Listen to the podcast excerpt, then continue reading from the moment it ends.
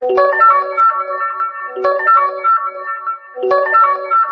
продолжаем 13 основ веры. Я напомню, находимся во втором уроке, э, который относится еще к введениям сами основы веры. Мы занимаемся, в общем и целом, мы здесь занимаемся соотношением этих понятий истины и вера. Знать и верить. Э, как они соотносятся между собой. И вот сейчас такой очень важный пункт, это девятый пункт в этом уроке – Эмет веймуна эцель Авраама Вину. Э, истина и вера у Авраама. Истина и вера у Авраама. И сейчас вот мы будем заниматься Авраамом. Насколько, то есть, как вообще можно это сделать в рамках этого урока. То, я, то есть, так мы уже объясняли, שגדר האמונה הוא שאחרי שהבין אדם שיש מציאות אמת שמעבר למציאותו הפרטית, עלוף להאמין בו ולסמוך עליו. Значит, мы уже объясняли, что определение веры, оно как бы в том, что после того, как человек понимает, что существует некая истина, которая находится за как бы, пределами его собственного бытия, я бы так даже сказал, э, в определенном смысле за пределами его собственного понимания, он должен верить и полагаться на эту истину. Должен верить и полагаться на эту истину. Мы уже как бы говорили это неоднократно. באמונה האדם יכול לחבר את עצמו אליו ולתפוס ולהבין שמציאות היא כפי שהוא יסברך עשה לו, כפי ש... ולא כפי שהדברים נראים אצלי. Значит, как бы с помощью веры или посредством веры человек может соединить себя с истиной, присоединиться, стать единым с этой истиной. Да? Как бы осознать и понять, что реальность, в которой он живет, да, она соответствует тому, что делает Всевышний, а не тому, что, не тому, что, как кажется, человеку он видит в этом мире. Или даже просто видит. То есть вот этот вот разрыв между знанием и верой, между истиной и верой, он возникает из-за того, что есть разрыв между осязаемым миром, то, как мы его осязаем, как мы можем осмыслить осязаемую действительность, да, и той действительностью, которую мы способны понять абстрактно, безотносительно к нашему осязанию. Я это объяснял уже не однажды. Да? То есть мозг наш, да, как бы разум человеческий, его можно разделить на две части.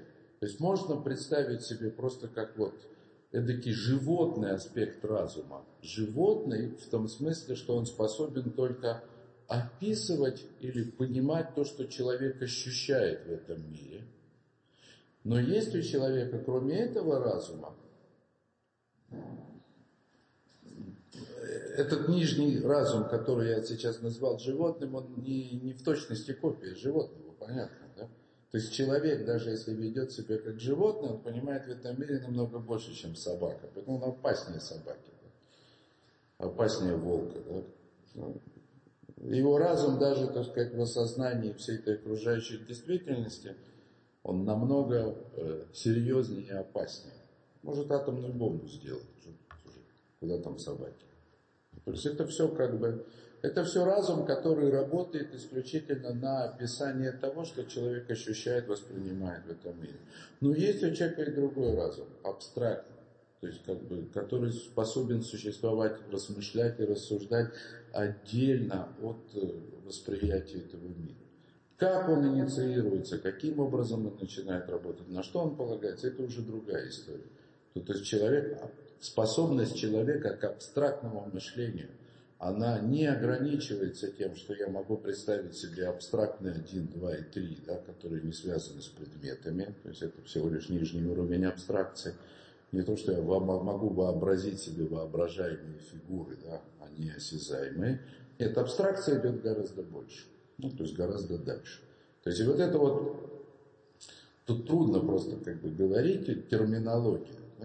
Потому что современная наука, она свела понятие абстрактного мышления к, ну, вот, к математическому мышлению, назовем это так, да? чисто воображаемому. А допустим, на Лошана Койдыше, или на иврите мудрецов, да, есть такое понятие мувшат. Мувшат это как бы, буквально мувшат это раздетый, да, обнаженный, то есть без, без необходимости осязаемых, как бы восприятия осязаемых образов. Тоже абстракция. Да, совершенно верно. То есть не связанный как бы с осязаемой реальностью. Да? Так вот, вот этот вот уровень мувшат, да, как бы способный от, свободное от осязания, да, он имеет вот этот уровень разума, он имеет колоссальное преимущество в том смысле, что он может осмыслить вещи, которые человек не осязает в этом мире, и о которых здесь как бы нет никакого свидетельства, с одной стороны.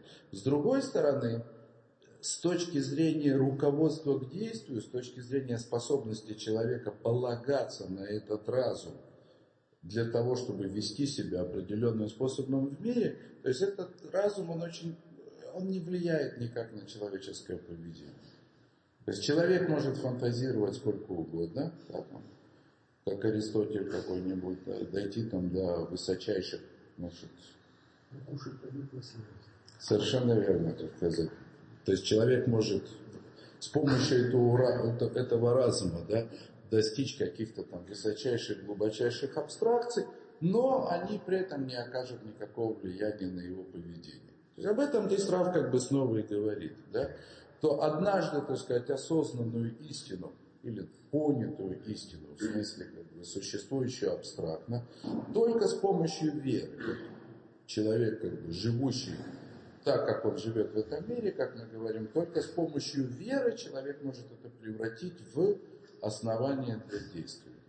То есть только вера может ему как бы помочь или может ему позволить видеть мир не так, как он его осязает, а таким, как он понял, что он должен быть.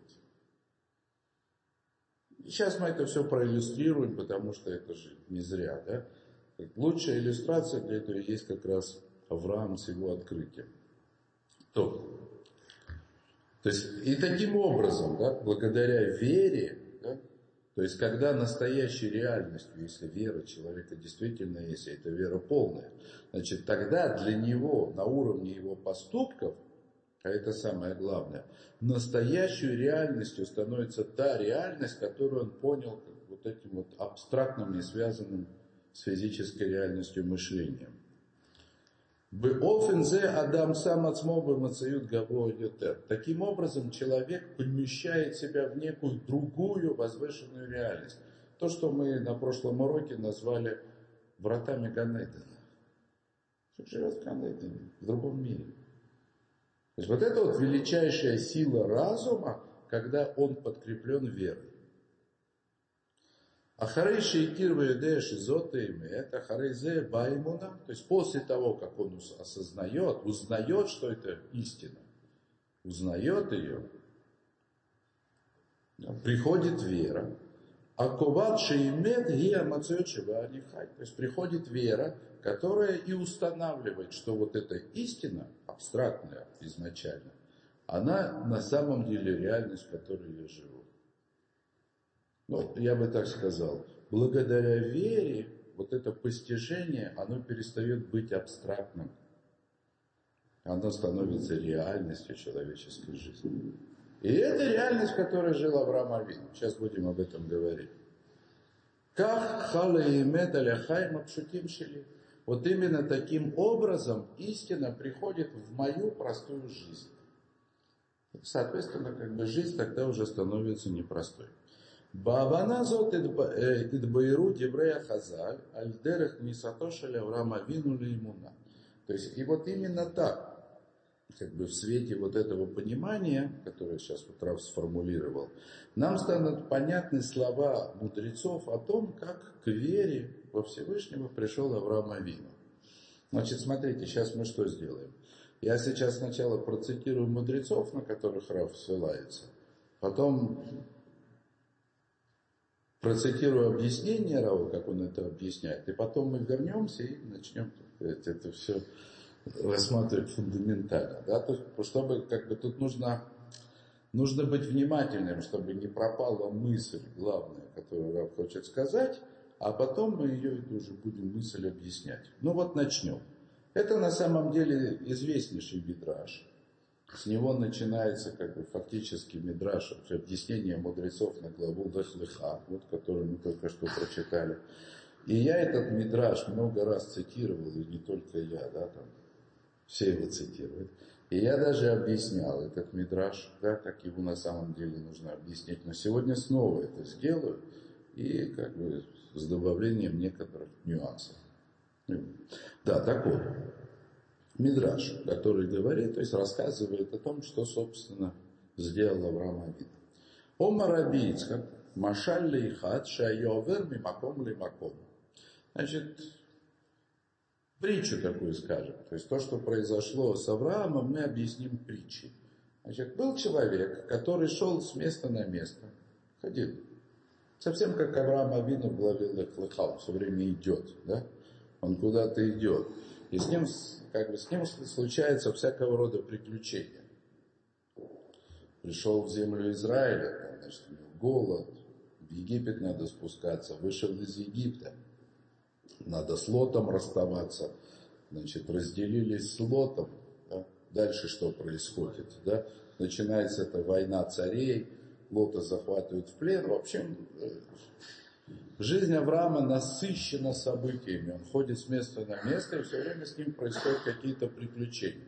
То есть каждый раз после нового приключения с ним снова в каком-то виде открывается Всевышний, так что в конце концов, кстати, как раз после войны вот этих самых четырех царей, и после того, как Авраама назначили да, священником и чуть ли не царем над всеми народами мира, значит, только там появляется только там появляется стих, который рассказывает, что Авраам поверил во Всевышнего. Значит, после этой войны Всевышний открывается ему.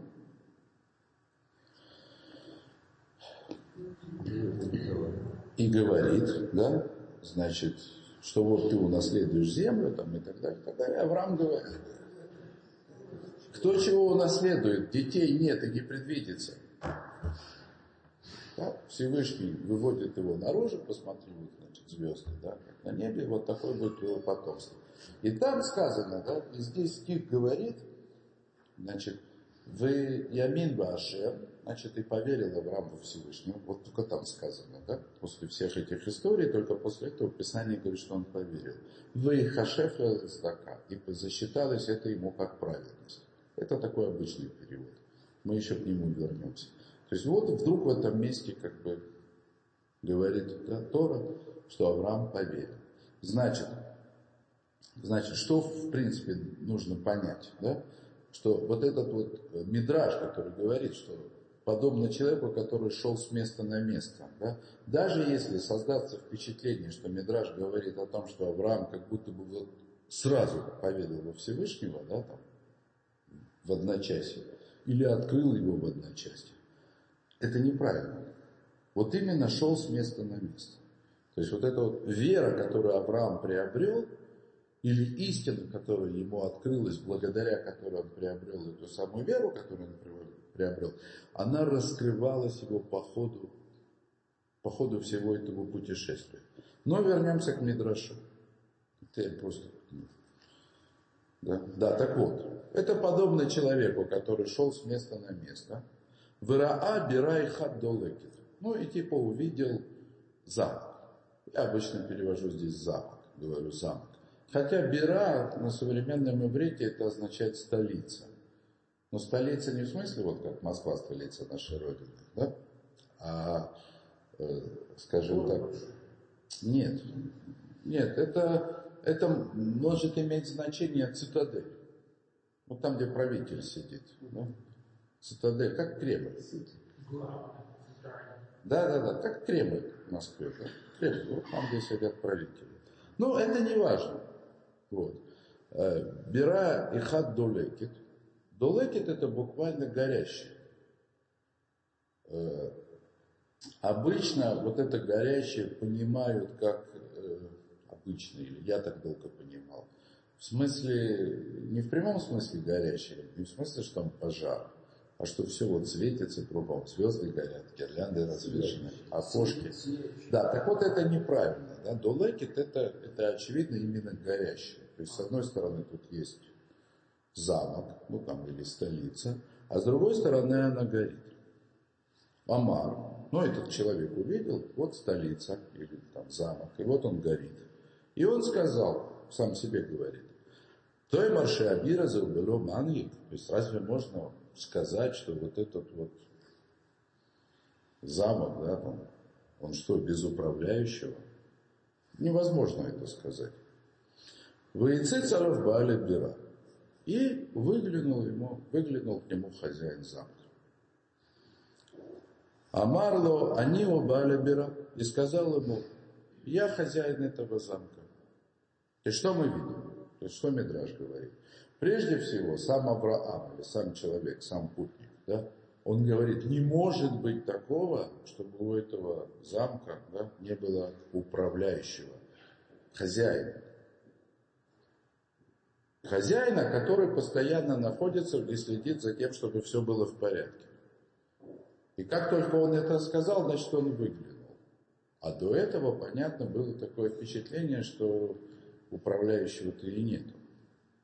כך לפי שהיה אבינו אברהם אומר, תאמר שהעולם הזה בלומנהיג, הציץ עליו הקדוש ברוך הוא, ואמר, אני הוא בעל העולם. И вот то же самое произошло с Авраамом. Значит, из-за того, что он сказал, не может быть такого, чтобы у мира этого не было управляющего, то есть так только он сказал, не может быть, от противного, да? От противного. Не может быть такого, чтобы у этого мира не было правителя. Тут же, так сказать, открылся ему Всевышний, ну не тут же на самом деле.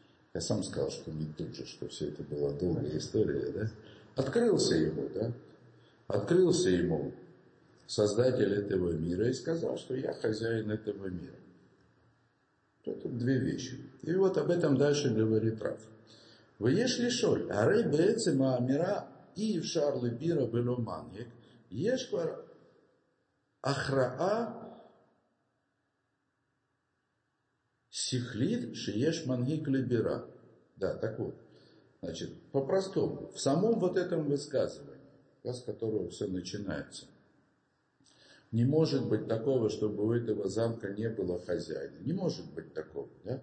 Здесь есть уже как бы вынесение решения логичного, что у замка должен быть хозяин. Маймит васефа фуя быгей ачалеврам кашер гицицалов абаля бира. Так что же добавилось к знанию Авраама, когда к нему выглянул хозяин этого замка? Он и так понял, что должен быть хозяин. И что добавило ему то, что выглянул хозяин? Есть фаршим, однако, да, есть, которые объясняют, что вот это вот выглянул к нему хозяин замка, а это означает, э, это означает, что у него появилось пророчество, открылось пророчество. Пришел Всевышний и стал с ним разговаривать, говорить ему какие-то вещи. Выкодом лека хаялю асагат бехов маберват. А до этого он просто как бы вот поднял разум. Но это же понятно, да? Чтобы понять, что у этого мира есть хозяин. И даже понять то, что он хочет, еще не означает пророчество. Есть такое объяснение, что и Цицаров Балядера выглянул к нему хозяин замка, это означает пророчество. А валя машмау диврей хазаша отца зоги сиюмас асагата имуна.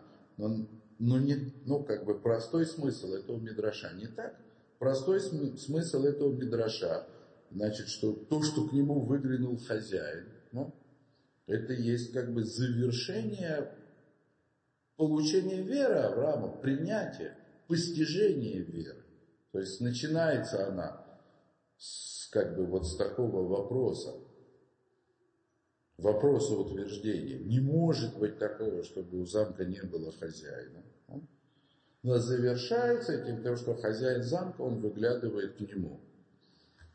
И это не, не пророчество, пророчество отдельно. Значит, сейчас я объясню несколько подробнее, значит, этот метраж, о чем он говорит. То есть опять, да, то есть я как бы настаиваю на простом смысле. Да, то есть что видит Авраам Авин, ну или путник из этого, из, из аллегории. То есть он видит замок, охваченный огнем.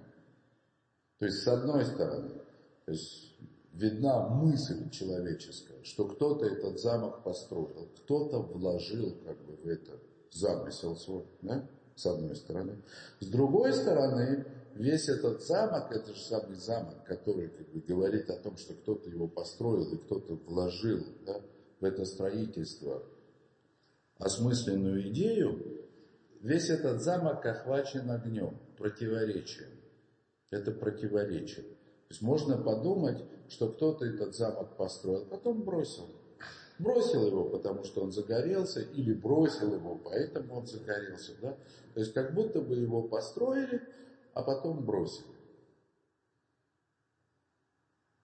И вот эта аллегория, это не, это не просто аллегория для того, чтобы объяснить что-то про Авраама Авина. Это аллегория нашего мира. Потому что, с одной стороны, невозможно не увидеть в этом мире порядок. И чем больше, как бы, даже наукой, да, которая, в принципе, она стоит в некотором смысле в оппозиции, как бы, к этой точке зрения, да, значит, тем не менее, чем больше мы занимаемся науками, тем больше мы видим чудесного порядка в этом мире. Да, то есть все это устроено мир упорядоченный. То есть в нем есть очень четкий замысел. Столько всего совпадает, как бы, столько полезного в этом мире, что это не может быть случайным, с одной стороны. С другой стороны, это все не идеально. То есть во всем вот в этом порядке, во всем порядке, который мы видим в мире, да, в нем всегда есть недостатки. То есть видно, что замысел есть, я бы так сказал, замысел хороший, но что-то недоделано или что-то портится. Ничего нет идеального, абсолютно. Даже календарь. Вот у нас совпадают примерно там 12 лунных месяцев с одним солнечным годом. Ну, примерно. Или совпадает примерно 4 недели и 28 дней с лунным месяцем? Но не точно, а примерно. Вот был бы мир идеальным, с человеческой точки зрения, да, если бы этот мир действительно спланировал рачительный хозяин, то у нас бы совпадали 12 месяцев с, с оборотом вокруг Солнца, в смысле 12 лунных месяцев, да, и были бы они все по 28 дней, все было бы идеально, и не было бы, не было ничего. И так во всем, да? И так во всем. Да, да, да, да, да, все эти знаки после запятой, да? Равнялся бы этот, равнялась бы окружность трем диаметрам, и все, и нечего голову морочить, да, то есть как, как в Танахе написано, да, зачем вот это, да? Зачем все остальные числа до бесконечности, да, их нужно было после запятой туда выставлять, да, то есть даже до запятой. Ну, в смысле, пусть будет после, да. Вот. Три, и все. То есть, куда ни посмотри, да, то есть, вот есть как будто бы идеальный замысел и не идеальное воплощение. Разрыв. Разрыв как бы между замыслом, который можно увидеть в этом мире, и его реализацией. С одной стороны, порядок, то есть что свидетельствует о хозяине? Порядок, который просматривается в этом мире, его разумность. С другой стороны, беспорядок. С другой стороны, беспорядок. Беспорядок называется, то есть аллегорией беспорядка является как раз вот то, что здесь сказано долекит, то есть охваченный огнем, горит. Потому что что такое огонь в нашем понимании, в нашем представлении? Огонь это то, что разрушает всякую структуру. То, что разрушает. То есть, с одной стороны, здесь есть порядок, с другой стороны, в нем присутствует какая-то разрушающая сила, да, которая этот порядок постоянно нарушает. И вот недаром Немрод, как бы, да, главный оппонент Авраама, он его бросил в огонь. Почему в огонь? Потому что Немрод, он сам поклонялся огню. И ходя, как бы, как Мидраш говорит, в дискуссии с Авраамом, Немрод ему на выбор предложил поклоняться горам, горам в смысле, ветру, воде, кому угодно, лишь бы кому-то хоть поклонись, да? Хоть какой-то как бы понятной силе, которая здесь присутствует. Сам он поклонялся огню. Поэтому бросил Авраама в огонь. Посмотреть. Почему? Потому что это было главной идеей Немрода. Откуда вообще все вот это идолопоклонство взялось? Они считали, что Всевышний оставил этот мир. Пусть даже он его создал, он его бросил. И посмотрите внимательно, на самом деле этот спор сохранился до наших дней. Он прошел через Талмуд.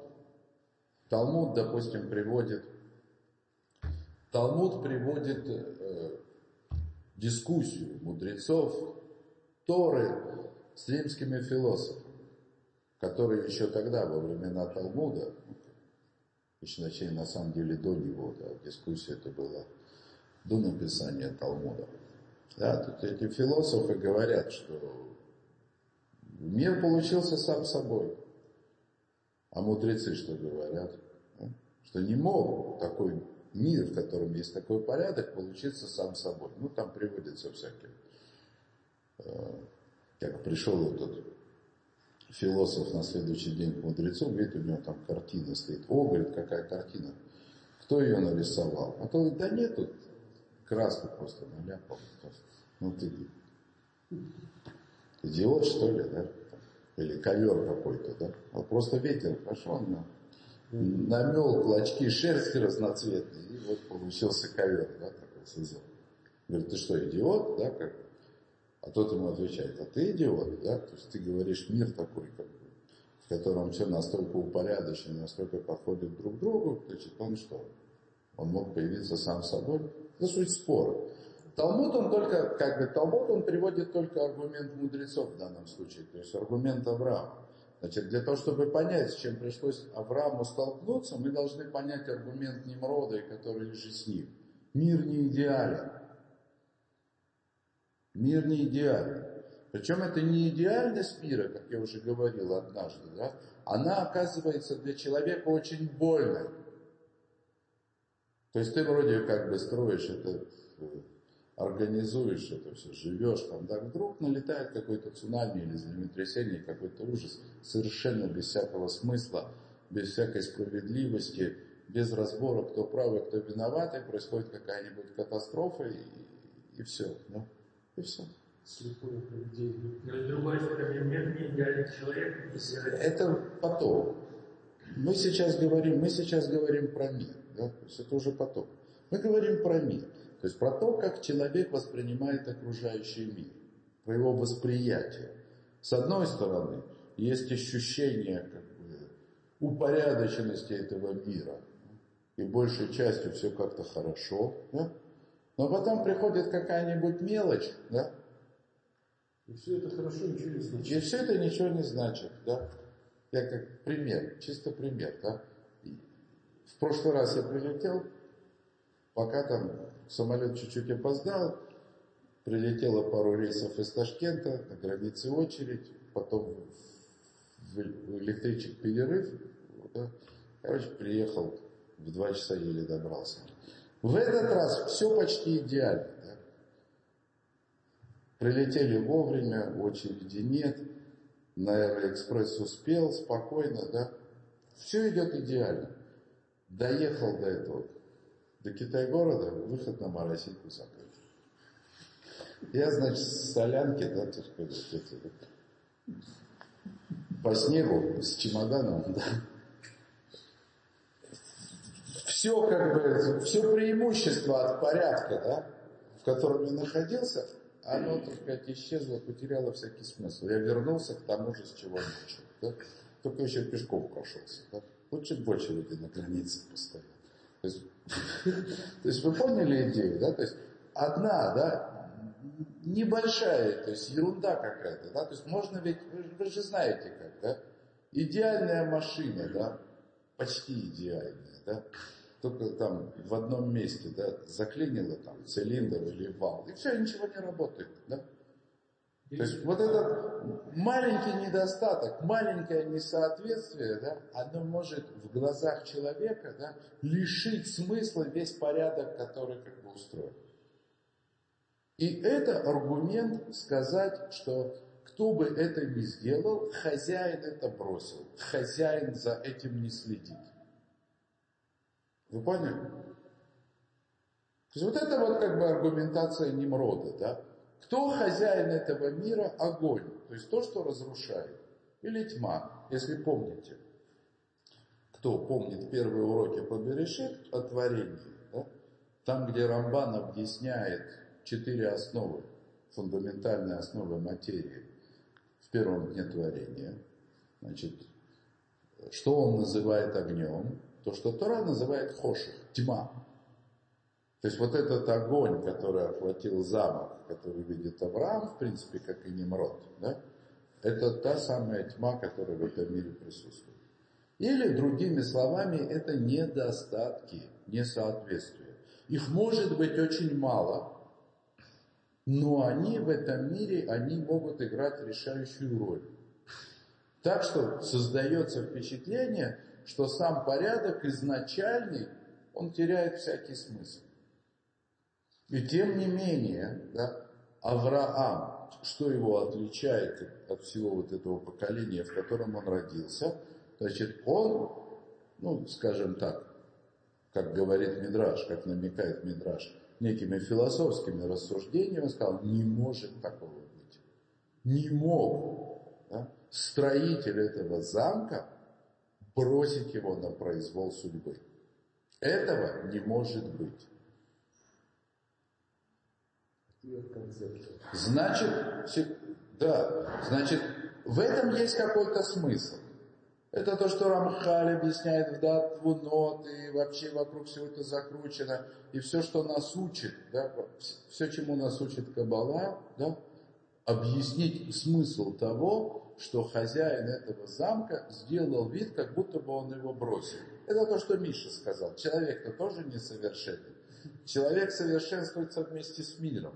Мы видим, что мы видим, если будем смотреть недельную главу, а это нужно обязательно делать, и мы это продолжим с Божьей помощью завтра как раз. Да? То есть, даже Авраам Авину, про которого здесь Мидраж говорит, что он как бы вот пришел к выводу, открылся ему хозяин, у него тоже это заняло, да почти всю его жизнь. Почти всю его жизнь. Это то, что мы учили в потерях и находках. Если вещь э, мы видим, что за ней могут она не ничья. Ну, я не понял, что ты сказал, но пусть будет так. Я не это, я прошу прощения, не, не могу вникать во все глубокие мысли. Я все-таки я все-таки на уроке. То есть у меня свои там мысли какие-то, которые должны быть высказаны сегодня, да, то есть мы об этом говорим. То есть еще раз, да, то есть еще раз, есть порядок, есть беспорядок. Да? Беспорядок он таков, что на уровне ощущения он лишает порядок всякого смысла. Как будто бы кто-то что-то построил, а потом бросил это на произвол судьбы. Но это, да, то есть само по себе утверждение, кто-то построил этот мир, Всевышний его создал, а потом бросил на произвол судьбы, оно тоже лишено смысла.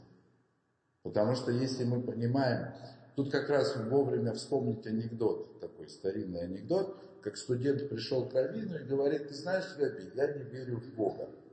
Равин ему говорит, ты правильно делаешь, потому что в того Бога, в которого ты не веришь, я тоже не верю. То есть в такого Бога, который бы создал этот мир и бросил его на произвол судьбы, уже никто не верит. И поэтому мир у тех, да, у кого мир да, без хозяина, он у них сам получился. Поймите, да? Это есть, это, это есть эволюция да, человеческой мысли в обратном направлении. Да? Идолопоклонство – это бред, это чепуха, это чушь. Действительно невозможно себе представить такого Бога, который бы сотворил этот мир и бросил бы его на произвол судьбы. То есть это вся как бы ересь Немрода, и же с ним это уже пройденный этап. Да? Но да, беспорядок, который в этом мире, то есть его отклонение от идеальности, которое, которое человек терпеть не может, он не дает или позволяет, скажем так, не признавать наличие в этом мире хозяина. Уж лучше тогда, ну как бы с точки зрения материалистической, да, то есть откуда она берется, уж лучше сказать, что этот мир появился сам вообще, чем то, что он в принципе кем-то сотворил. И сегодня этому, ну, как бы, на простом, назовем это так, на философском уровне, сегодня этому противостоит так называемый креационизм, который, ну, не может быть такого, да. И они постоянно, как бы, приводят аргументы, да, вот посмотри, вот земной шар, он в таких идеальных условиях находится в Солнечной системе, да, что идеально, да, идеальные условия. То есть мы живем как бы вот в этом, э, в промежутке между замерзанием и кипением воды, да? ну, к примеру, да? между нулем и сотней градусов. Чуть в сторону, да, вода замерзла или вода испарилась, жизнь уже невозможна. И есть еще масса таких вещей. Да? То есть мы живем как бы в неком почти идеальном сочетании космических всяких сил там, и явлений, которые находятся. Так говорят креационисты. Да? А, скажем так, материалисты, да, не упоминая как бы главной своей аргументации, они там сразу переходят к своей. Что Вселенная бесконечная, миллиарды миров, ну, когда у тебя как бы бесконечная, бесконечная возможность, да, любая случайность, она перестает быть удивительной. Все, как бы, высчитывают как бы планеты, там, сколько это планет теоретически в Солнечной системе, в смысле во всех как, галактиках они могут находиться в условиях близких к земным там, и так далее, да, и на них, наверное, тоже зародилась жизнь, бла-бла-бла, да, то есть это как бы вся эта система, да. Вот, я только один, раз уж мы как бы это все затрагиваем, одна вещь только, да, вот, пока еще никто не объяснил и никаким образом не показал, как материя из просто организованной, пусть случайно, она становится мыслящей. Да? Тут меня никто не убедит, как говорится, не надо. Ну, как она задумывается. Сознание. Надо, я осознаю себя, да? я мыслю. Это... Это... Проще представить анализ мыслящих. Конечно. Конечно. То есть это в общем, в общем и целом. Но снова мы возвращаемся как бы к нашей теме. Что я хочу сказать? Да? Что на уровне осязаемого мира аргумент огня, который охватил этот запах, неопровержим. Мир не идеален. Он неопровержим. Да, ну и замок для огня построить. Окей, хорошо, но вот, пожалуйста, противоречие, да? Противоречие. Надо куда-то выбирать, да, что-то. Надо как-то жить с этим всем. Да? Какой-то теории надо придерживаться. И тут уже понятно, что не будь у людей дурного начала, да, желание обрести свободу и делать, да, что я хочу, и пытаться урвать от этой жизни все, что можно, пока можно, то не было бы, конечно, никаких этих теорий о том, что Мир принадлежит человеку, так уж получилось. Да? Но, сейчас, секунду, нужно вернуться к мысли, чтобы она не потерялась. Да? Вернуться к мысли, чтобы она не потерялась. То есть на уровне осязаемого мира мир выглядит брошенным из-за беспорядка, который в нем происходит, из-за несправедливости, в конце концов, которая происходит. Да? Что несправедливость это тоже беспорядок. Да? Или вообще, значит, который получился случайно, несмотря ни на что. Да? То есть для того, чтобы поверить, да, для того, чтобы осознать, и э, Мишу вспомнили, Миша что сказал? Человек тоже несовершенен. То есть нужно было понять очень далеко, очень глубоко, да, что мир сотворен несовершенным ради того, чтобы человек мог совершенствоваться и выйти за какие-то там А. За всевозможные, подожди, за всевозможные, то есть человек, да, этот мир построен со всеми его недостатками, он специально построен именно таким образом, да?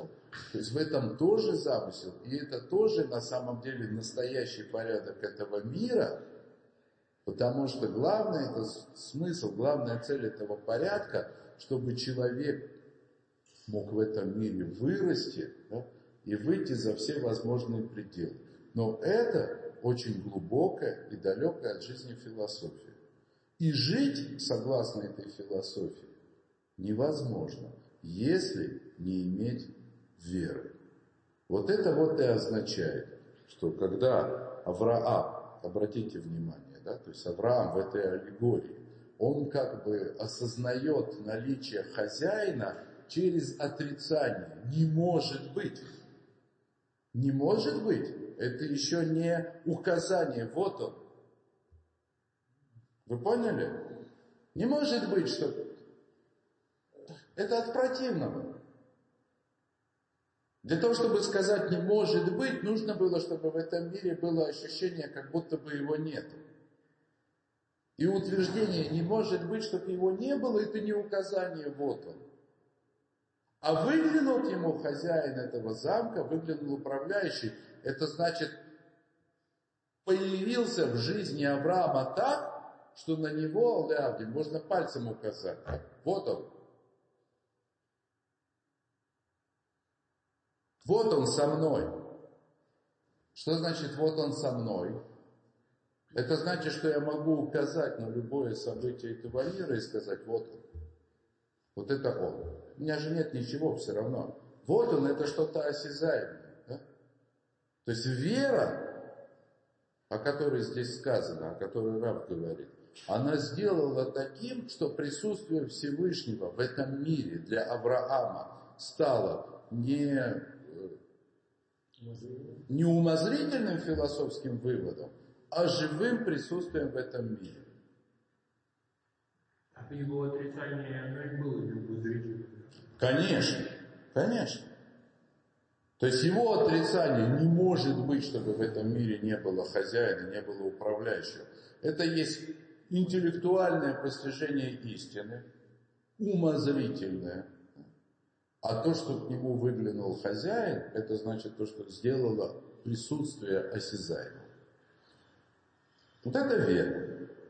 То есть вот это настоящая вера. Это вера, о которой сказано, вот сейчас я вам снова объясню этот стих, то есть объясню по-настоящему.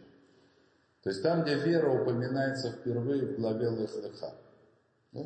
в нашей прошлой недельной главе. Значит, сказано там так, «Ваимин ле Ашем, вехашев лецдака». И поверил он во Всевышнего, и это было засчитано ему за что? За что? За праведность. Я так перевел, а вы поверили, да? Что значит слово «цдака»?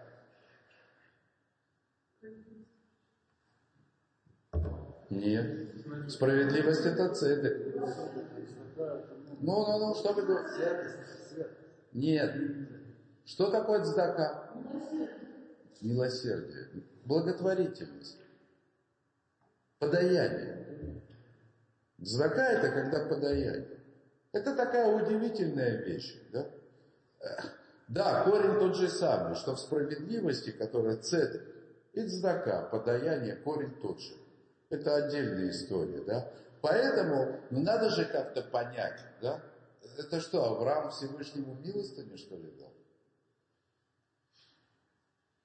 Поэтому мы так переводим, Вайхашеф Цдака, то есть это засчиталось, как будто бы Авраам сдоку сделал, в смысле, что он праведный, справедливо поступил. Но написано цдака. И цдака это милостыня. Это подаяние. Рамбам, он, ему это тяжело, да?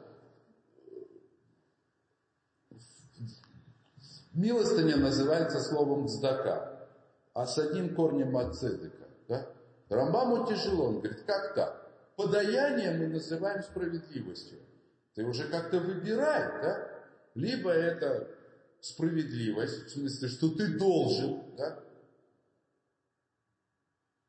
Значит, Это значит, что бедный человек теоретически может прийти к богатому и потащить его в суд. Да? Ты не должен, ты мне не даешь. Нет, не так. Цдака это то, что дают добровольно.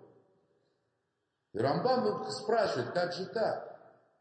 Почему мы милостыню, да, мы называем цдакой, как будто бы он обязан это, да? как будто это справедливость. И он говорит, «Итхаявна ба лифи маалат навшей». Говорит, цдака – это такая вещь, которой мы обязаны из-за возвышенности нашей души. Возвышенная душа обязывает. Возвышенную душу нельзя принудить по суду. Наоборот, если можно принудить по суду, возвышенная душа здесь уже ни при чем. Возвышенная душа – это та, которая сама постигает свою обязанность без принуждения. То есть, что это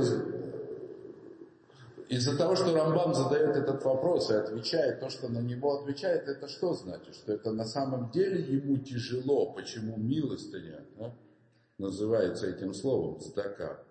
Значит, «здака» – это милостыня. И значит, когда Авраам поверил во Всевышнего, когда тот вывел его, да, согласно Мидрашу, из-под звезд, и сказал, смотри, все это чепуха, да, то есть то, что ты говоришь, что у тебя не может быть детей, да, а подумаешь там, 90, 90 лет, да, там, там подумаешь там, согласно астрологии, ты видишь, что вообще, так сказать, не может быть потом. Все это ерунда, да, я тебе говорю, будет, да. И он ему поверил, и засчиталось ему за добро. За милость, еще раз, да. То есть Авраам со всеми, как бы, со всем пониманием Авраама, к которому он пришел уже до этого – он уже победил царей чудом. Да? Он уже там чудом из Египта спасся. К нему уже пророчество несколько раз было. Да? А он все равно не понимал, да, как, откуда у него дети возьмутся. Откуда? А Всевышний говорит, а ты уж поверь мне. Да? И он поверил. Да? И это засчиталось как здака, в смысле, что нечто, чего он не обязан был делать. К этому не могли его привести никакие выводы. Если уж он и обязан был это сделать, то только, как говорит Рамбам, лифи маалат навшо, в силу возвышенности души его. То есть это еще не вера, но уже доверие. Да нет, это как раз и была вера. Поэтому там и сказано, «Ваямин Баашем», и поверил ему. То есть вот там Авраам пришел к вере. И вот эта вера, с его стороны, она по всем законам этого мира, замок, охваченный огнем, не охваченный огнем, она была подарком Всевышнего. То, что он не обязан был делать. То есть единственное, что могло его обязать этому, это возвышенность его души. Но обратите внимание, что он пришел к нему, к этому, да, через целую серию испытаний. У него были какие-то выводы, так что он начал возражать против идолопоклонства. Да? И вступил в спор, и пошел в огонь, и пошел в эту землю, которую я тебе укажу, не знамо куда, и спускался в Египет, и участвовал в войне, и боролся за спасение этого с дома там, а нет, потом, извини, ну, да, воевал с царями, да, пытался Лота спасти. То есть он много чего делал. И Всевышний ему уже не раз открывался. Но это все Тора, она еще не назвала, что он поверил во Всевышнего. Это я как бы настаиваю на том, что вера настоящая – это результат долгого пути. Это не просто так. И это в определенном смысле подарок от Всевышнего. Всевышний открылся. Ну и даже когда Всевышний открывается, да, вот то, что Авраам поверил ему, да, это был подарок от Авраама.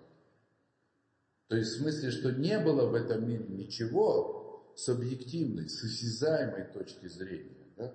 с точки зрения какой-то там аргументации, чтобы заставило Авраама поверить во Всевышнего.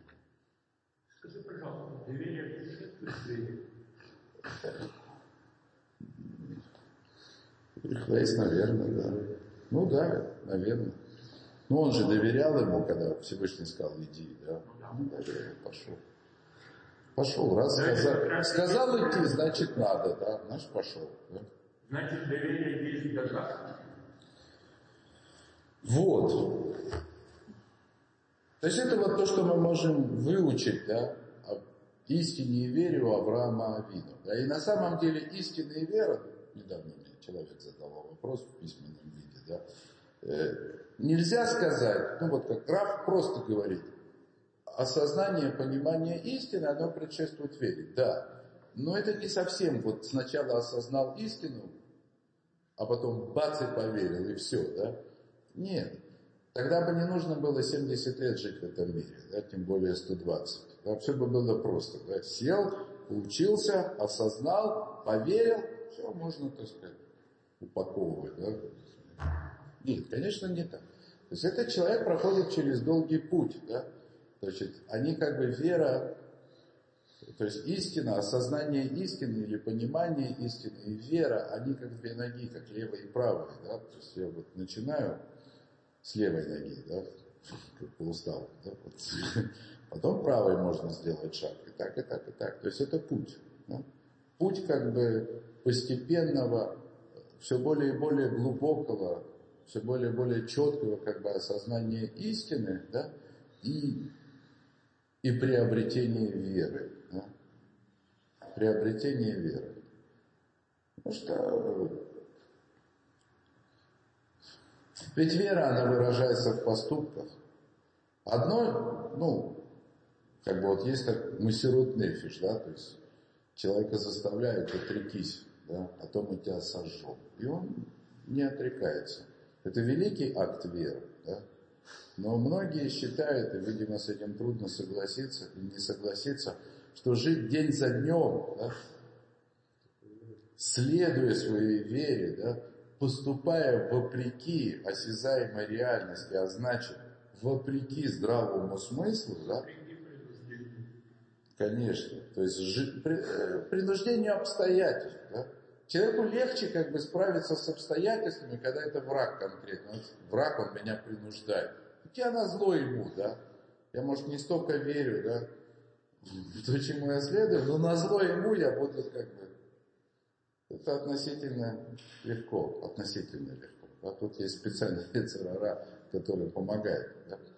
Вот. А вот день за днем под давлением обстоятельств, да, вот этого безликого мира, да, который объективная реальность, да, которая давит, прессует, плющит человека, да, и противостоять этому, да, следуя каким-то, в общем-то, совершенно эфемерным, да, абстрактным, умозрительным истинам, это действительно тяжелейшее испытание.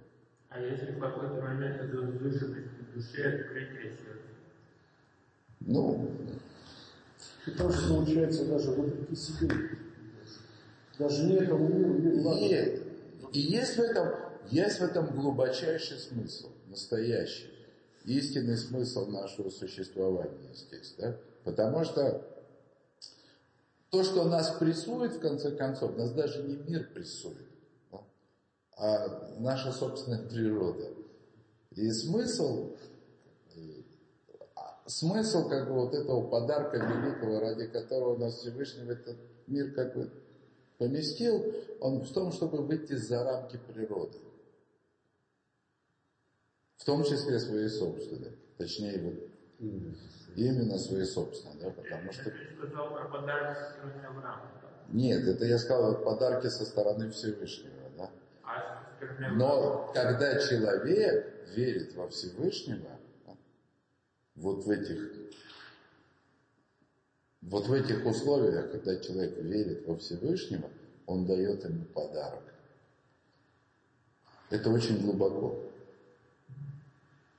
То есть Всевышний нас поставил в такую ситуацию, что мы можем подарить ему подарок. Я помню про маленького ребенка, который говорит, почему говорит постоянно дай, дай, дай, а я ему скажу но. Ну да, как бы Что может человек Всевышнему дать в этом мире? Кстати, один из аргументов, да? Зачем Всевышнему весь этот мир, что мы ему можем дать? Да? Чего мы не умеем? Да, о. Что мы ему можем дать? Мы можем дать ему нашу веру в Него, когда мы живем в этом мире.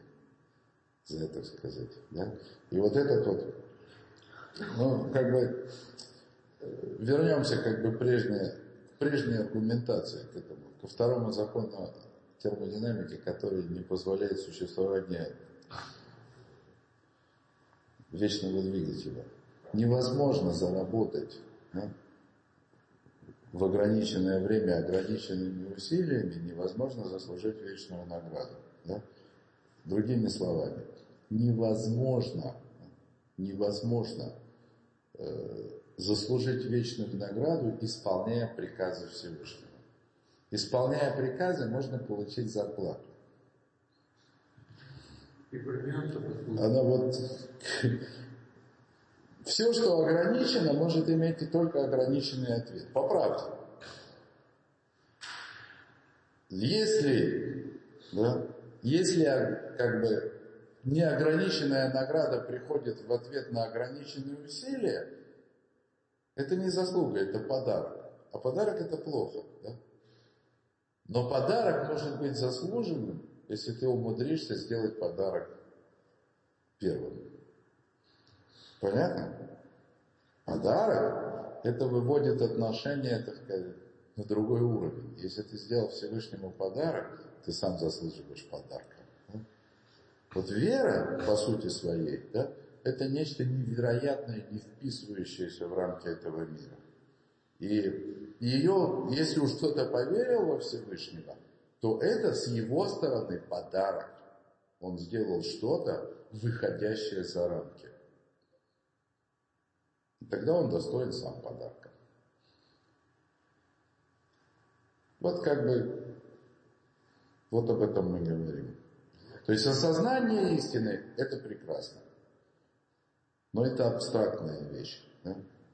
И мы живем в таком мире, в котором жить, опираясь на абстрактную истину, невозможно. Но можно. Но вера Это вера. Это вера. Можно сказать, что осознание истины это аспект суда, а что... Ну, конечно, конечно, конечно. Но что в конце концов осознание истины, пусть даже абстрактно, оно происходит по тоже ведь под влиянием внешних обстоятельств. Это ж не просто так. То есть мы живем в мире, который определенным образом подталкивает человека к какому-то осмыслению, мышлению, там, э, человек осознает себя, осознает такие понятия, справедливость там, и так далее. Это, это его толкает к тому, чтобы понять, что, что у, не может быть, чтобы у мира не было хозяина. Но понимание того, что у мира не может быть хозяина, это еще не безоговорочная вера в этого хозяина. А безоговорочная вера – это уже когда ты видишь этого хозяина везде. Это, это вот то, о чем чуть раньше было сказано, это то, что называется жить в другой реальности. Жить в другой реальности.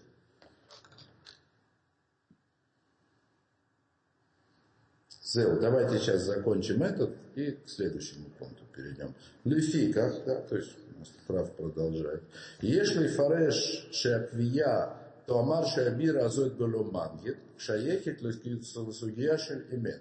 Поэтому, говорит Раф, мы должны, обязаны, вынуждены объяснить всю вот эту историю, Мидраш, с его аллегорией. Значит, что вот это вот установление, да, заявление, что не может быть такого, чтобы у замка не было хозяина, это относится к осознанию истины, которую можно осознать только от противного, якобы, себе добавил. Не может быть, чтобы этого не было. Арейзе ахра сихлит шееш мангик. То есть это такое разумное утверждение – Разумное не в смысле, что оно разумное, а не истинное. Утверждение разума, да, это утверждение разума, что хозяин должен быть.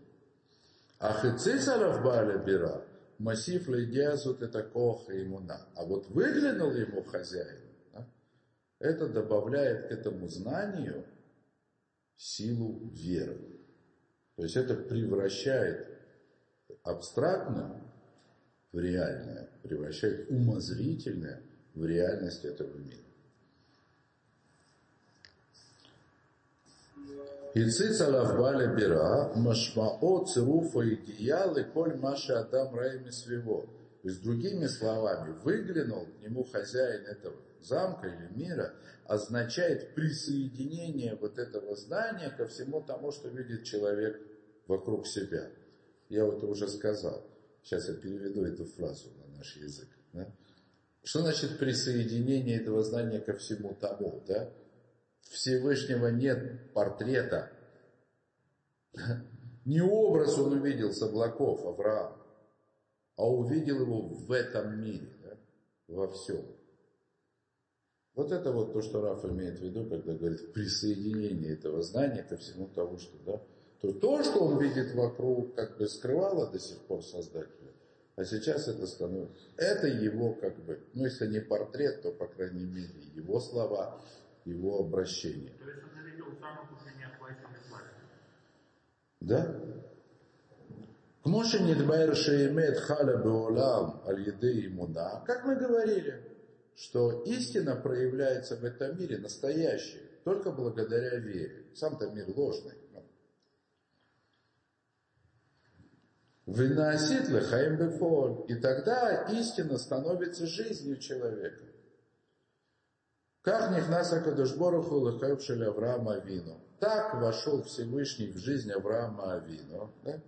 Когда, как сказано, что Создатель взглянул на него. Выглянул на него, посмотрел на него. Так, десятый пункт. Он важен, да, то есть я хочу его сегодня пройти, потому что он как сейчас от противного проиллюстрирует все сказанное до сих пор. Значит, десятый пункт это такой. Битуля имуна эцелисав. Прекращение веры у Исава. То есть наоборот. Да? То есть сейчас, сейчас мы посмотрим, как Исав потерял веру сын Ицхака, внук Авраама, да? Первенец, да, который как бы должен был все унаследовать. Да? Веру столь тяжело приобретенную, вдруг он ее теряет. Да. Значит, в Геморе, это Баба Батра, значит, сказано так. Ивию, Ивию пасука миламеталя машмаута кфира бейкар, умимена нухаль лильмот Май Аймуна Баика. Да, то есть Гемора, Талмуд в Геморе Бабабатра, значит, он приводит стих, из которого, по мнению Талмуда, значит, можно понять, что такое отрицание основ, ну, то есть отрицание основ веры. Да, и из нее мы сможем учить, как бы, что есть отрицание веры, веры, да, отрицание веры, да. Значит, вот цитата из Талмуда. Омар Раби Йохана, Хамеша Верот Абара Тораша, Исаф имеется в виду, то есть пять преступлений совершил тот злодей Исаф, Беатоем в тот день, в тот день, когда он продал первородство, в тот день, когда он достиг возраста бармицу 13 лет, когда он должен был принять на себя заповеди, да, он совершил пять преступлений.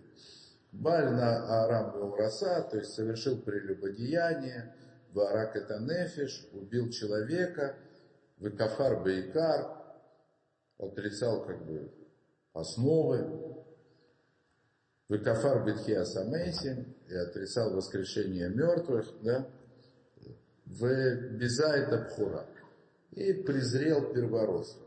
Все пять преступлений. Презрел первородство. Ваамакор, то есть откуда мы знаем, да, что он кафар баикар, откуда, что он отрицал основу. Откуда мы знаем? Ктифаха, велама зе ли пхура. Значит, написано, это стих, который говорит о том, что Исаф ответил, когда Яков предложил ему продать первородство. Да? Когда он уже пришел уставший после того, как совершил да, большую часть этих преступлений, да, значит, э, Яков ему говорит, ну, продай первородство. А он ему отвечает, зачем мне это первородство? З, да, это. Тут есть презрение к первородству, но есть и больше, да? То есть Талмуд узрел здесь указание на то, что он не только первородство презрел, а саму основу веры, фундамент веры. Лама зе ли бухура, зачем мне это первородство? То есть это должно на что-то намекать. Ну, как бы лишнее слово. Зачем было говорить зе? Да? Ну да. Зе это всегда указание на что-то конкретное. И оно всегда добавляет. В Иктиев, а в другом месте написано «Зе кейли вен Значит, это Бог мой, и я его украшу. Э, на первый взгляд это ну, непонятно, я сейчас объясню. Значит, Талмуд, сейчас он делает экеш или кзейрашова, да? Он говорит, что одно и то же слово, да, употребленное в разных стихах, оно должно указывать как бы на одно и то же, да. Значит, э, вот эту цитату, которую приводит Талмуд второй, для того, чтобы объяснить, что имел в виду Исаф, это цитата из Шир Шилья, из песни на море. Песня это вообще отдельная история, отдельная песня, я бы сказал, в качестве шутки. Кстати, это последняя, как бы, последний раздел этого урока, но сегодня мы вряд ли успеем. Но я пару слов скажу о песне. Да? То есть э, песня, всякий раз, когда поется песня, это говорит о том, что, что те, кто ее поют, они достигли Руаха Койдыш. Святой Дух на них не зашел. То есть есть что-то невероятное в этом выходящее за пределы. Да? Вот недаром Пушкин, он себя считал наследником пророка, да? Этой там, какой он там духовный, жажду томим, в пустыне там я облачился.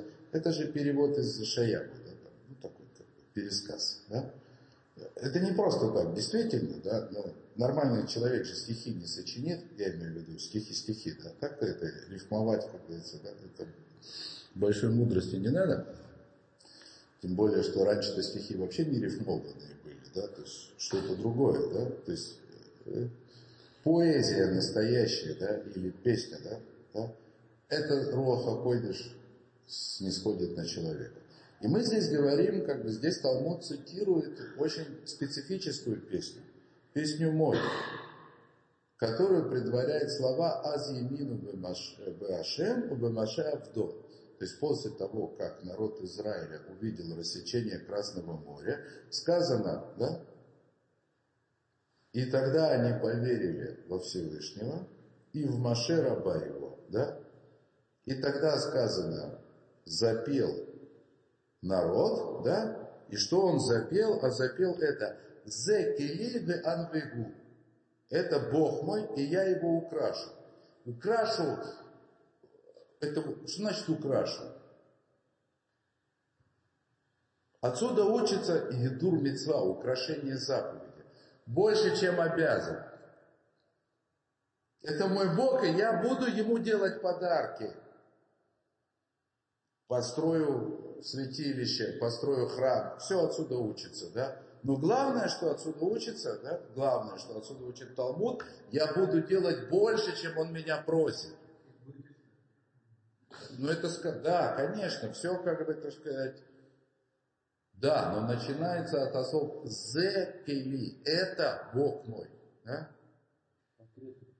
Это, да? Не там рассуждения какие-то, что не может быть, чтобы не было, да? Ну что-то же должно быть, да, там. Вот он. И я украшу, то есть есть что украшать. Вот он, «зе». Ключевое слово «зе», вот он. Ну, как бы, смотрит на меня отовсюду в этом мире, да? И вот когда Исав сказал, лама ли зе, хура, да, зачем мне вот это первородство, да, что он отрицал? Основу веры, присутствие Всевышнего здесь, да? Весь контекст, весь контекст, да, зачем мне это первородство, да? Это первородство.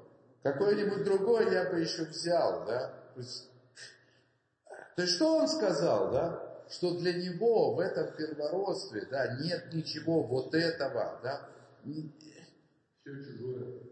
абстрактное все, все умозрительное, да, его это не касается. Он реальный человек, живущий в реальном мире. Тут как бы отдельная история, вот обратите внимание, да, именно из Исава, ну, среди, так сказать, потомков Авраама, мы учим вот это вот полное отрицание. У Ишмаэля нет этого. То есть он со своими потомками остался верующим. Хорошо, плохо, правильно, неправильно, он остался верующим. Да? То есть настоящее отрицание веры у нас как бы учится из Исава и приходит от его, как бы, от его потомков. От них приходит отрицание веры. Да? Вот это вот «з», да? То есть, как бы, э, не хочу говорить персонификация, да? Осязаемость присутствия Всевышнего в этом мире. Вот это вот то, что постигли, то, что постиг народ Израиля после Красного моря, опять же, обратите внимание, да, и чудеса были, и все было, да, десять казней, да, и только после рассечения Красного моря, как бы, тоже отдельная история для объяснения, что-то что за предель. Мы даже не понимаем этого, да. Десять казней, потом снова фараон встает, да, и только вот когда происходит вот это невероятное чудо, все равно, что переход, да, вот как Авраам называется еврей, потому что перешел, так для евреев этот переход через Красное море, это был переход, ну вот, это как переход в другую реальность, то есть оно так и есть. И только после этого, да, как бы в другой реальности, как бы в истине, они говорят, зекели, вот он Бог. Вот он не в смысле на идола показывают, там, на портрет или еще на что-то, да, а в смысле, что вот я живу как бы вот в этой реальности, да, в которой только Бог существует. Тогда они говорят песню, да. И Исаф, он как раз это отрицает. Ну, еще до того, как они это спели. Ну, это ж народ пел. А то было, то есть, как, а, конечно же, что у праотцов, у Авраама, Исхака, у Якова, конечно же, присутствие в этом мире Всевышнего, оно было на уровне З, да, то есть, вот. То есть нужно было еще, чтобы это стало наследием целого народа, как бы это все, это продолжение истории, да, со спуском в Египет и выходом из его, и все это, все это, да, но на уровне, как бы, вот, отдельной личности, да, праотцы, потому они называются праотцами, да, начиная с Авраама, да, что у него это было вот З, да, вот он. И это то, что отрицал Исав. Да. А это же не, не, не христиане, правильно? Не-не-не, не, не, не, не хочу. Это не атеисты, не... Кто это? Вот те, которые отрицают веру, да. Бемаша Амар Исав, лама зелип хора, да, когда, когда вот именно тем, что Исав сказал, зачем мне вот это, да, первенство, ну, первородство в смысле, да, Шамуха залькфира безе кели да, то есть мудрецы в этом услышали отрицание зекели, это Бог. То есть отрицают веру в каком-то агрессивном служении. Да. Да нет, он отрицает осязаемость присутствия Всевышнего в этом мире. Зе и кара имуна, это основа веры. Вера – это когда присутствие Всевышнего становится для меня осязаемым. И это он отрицал. Он не отрицал его на философском уровне. Это зачем? Он просто как бы сказал, ну, другими словами, да, что да, наверное, есть Бог там, и все это очень интересно, да, да, то есть с этим как бы нет проблем, да? вот, с этим он не спорил, это все, говорится, хорошо, но не интересно, да? потому что зачем мне это здесь? Здесь это, в этом нет никакого смысла, здесь этого ничего нет. И он виноват, потому что он был позже Авраама. Вабиур шелямин бейкар эйна нигмар бейдият мацеют Ашем. То есть отсюда ты, ты видишь, что поверить фундамент, основу веры, да, основа веры, это не просто знать, что есть Всевышний. Ну, то есть, ну не может такого быть, чтобы его не было. Это мало. Это мало. Философии мало.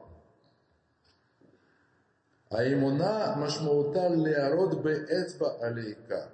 Вера, это значит, когда ты пальцем можешь показать, вот он. То есть это значит на все, что в этом мире происходит. Валамар алувзе, и сказать на это это. То есть отрицание стало оно активное недвижение. Миша идея имет, а хейна роита имуна бемацют шемисвево, ад шейхоль ламар алувзе, כדרך שאמרו ישראל זה כלי בענווהו, הרי לא הגיע עדיין לאמונה. То есть тот, который признает существование Всевышнего, но не способен, но не способен как бы указать на его присутствие в этом мире, вот так вот, как будто пальцем показывает, да? вот он, да? То есть он еще не пришел к тому, то, что, к тому, что называется верой. Ламадну, шисилука имуна миаламу мухаши нехлаль бегедер То есть таким образом, что мы видим? Что устранение веры, в смысле проявления Всевышнего, из осязаемого мира, это есть отрицание присутствия Всевышнего. То есть, когда человек говорит серьезно, что Всевышний никак в этом мире не проявляется, то есть он отрицает основу веры.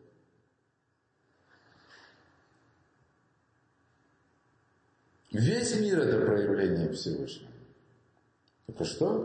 То есть человек приходит в этот мир, да, не осознавая, да, не ощущая, не видя, что весь мир это проявление Всевышнего. То есть на уровне как бы, взаимодействия человека с этим миром, на уровне его духовного роста, поначалу мир скрывает от него Всевышнего. Но это не потому, что мир такой, а потому что человек такой, таково его восприятие мира. Это все объективно. Но у человека есть субъективная возможность поверить во Всевышнего, то есть сделать так, чтобы этот мир не скрывал его, а раскрывал. И это возможно. На то он и Всевышний. И тот, кто отрицает эту возможность... Что? Ну, неважно, маленький, не маленький, большой, да. Про него так и сказано, чего, да? так Мидраж говорит что он маленький, он маленький, но все украл. Ну, мало посмотрел до У Израиля нет мазаля, да, то есть нет, нет как бы звезды, которая бы, да, то есть Израиль живет за пределами всяких мазалот, да, ну, по-настоящему. То есть как бы в рамках материального, осязаемого мира Израиль не должен существовать. Да? Эсав должен, но Талмуд говорит, что его мозаль самый маленький. То есть он, он, в принципе, мог бы существовать в этом мире, но по законам этого же мира он должен быть где-то на последнем месте. Что ты думаешь, это удача? Ну нет, судьба, как бы, то, что предопределено, свыше, как бы, то, что ему положено свыше. Вот. Так э, место Исава в этом мире, оно по звездам, оно маленькое, да? Но как же его благословил, мечом своим будешь жить. Он живет. Понятно. Вот. То есть он на самом деле маленький, да? Ну, благословение Ицхака. Мечом будешь жить, и он живет. Вот.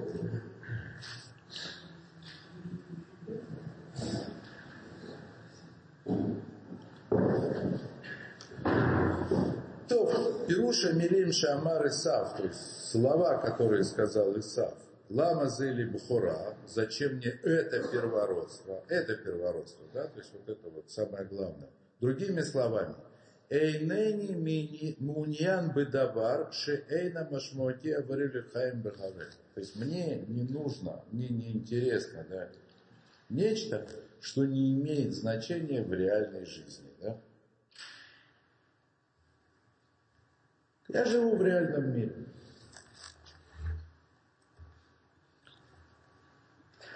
Кдушат Абхура Эйнена Нихнесет Леклаля Дворим Шани Закуклеем. То есть это продолжает. То есть святость первородства, она не, не находится в списке вещей, в которых я нуждаюсь. Мне это ничего не дает.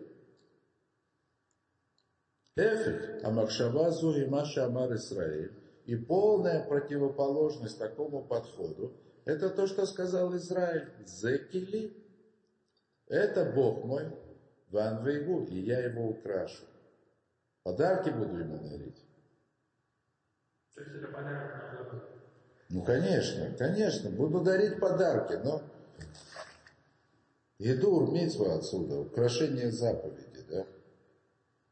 Украшение заповеди, в смысле, украшением заповеди Талмуд называет то, что человек добавляет к исполнению заповеди от себя. Подарок.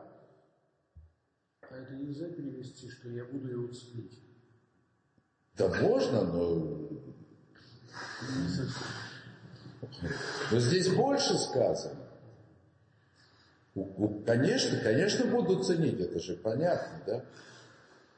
Ценить настолько, что буду дарить подарки, да? То есть это, вот это называется, поэтому это и шире, поэтому их песни, это то, что открылось, и поэтому это Святой, Святой Дух на них не зашел, да? Потому что они как будто бы увидели Всевышнего воочию. Не, не в виде портрета, а в рассечении моря, да, вот в этом мире они его увидели. Да, что вот это? Ну, да, ну об этом я говорил, конечно.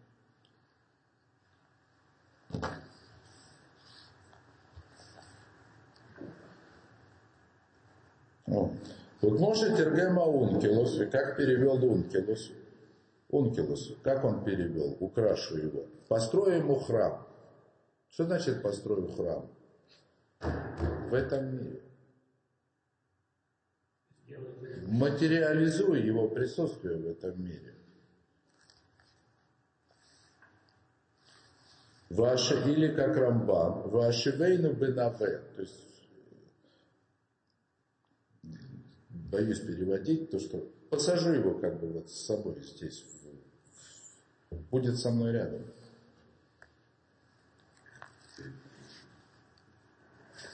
Бемигдаш немцетак душа бофен гаруй адшевшарле ацбияле веламарзе. Именно в храме да, святость, она присутствовала вот в виде открытом настолько, что можно было указать на нее пальцем и сказать, вот она. Ам Исраиль втиху лявеет имуна гилуй баламазе. Это то, что произошло. Народ Израиля пообещал да, привести веру к раскрытию, к материальному раскрытию, да, к осязаемому раскрытию в этом мире. כל מי שאינו מקבל מציאות של הקדושה כדבר נוכח שאפשר להצביע לו באצבע ולומר עליו זה, הרי הוא כאומר למה לי זה בכורה. То есть любой человек, который, да, который не принимает святость или присутствие святости в этом мире как нечто, на что можно указать пальцем и сказать, вот оно, да, он все равно, что говорит, зачем мне это первородство. А это есть отрицание основы. И так можно понять, именно так следует понять Талмуд, который говорит, Адам решен кафар бейка. То есть Адам решен, он тоже был еретик, отрицал основу. Раф тут дальше ничего не объясняет, я поясню, да. Э, После того, как Адам согрешил, так он еще решил и спрятаться. А Всевышний говорит, Аека, ты где вообще, да? То есть спрятался. То есть а- Адам убежал в реальность, где, по его мнению, Всевышнего не существовало. Вы поняли? Спрятался куда-то, да? То есть Он думал, что он спрятался, да? Всевышний сказал, ты где? Не то, чтобы Всевышний его потерял, да? А смысл в том, что Адам потерял Всевышнего намеренно ушел туда, где, по его мнению, Всевышнего не было, спрятался. Ну да.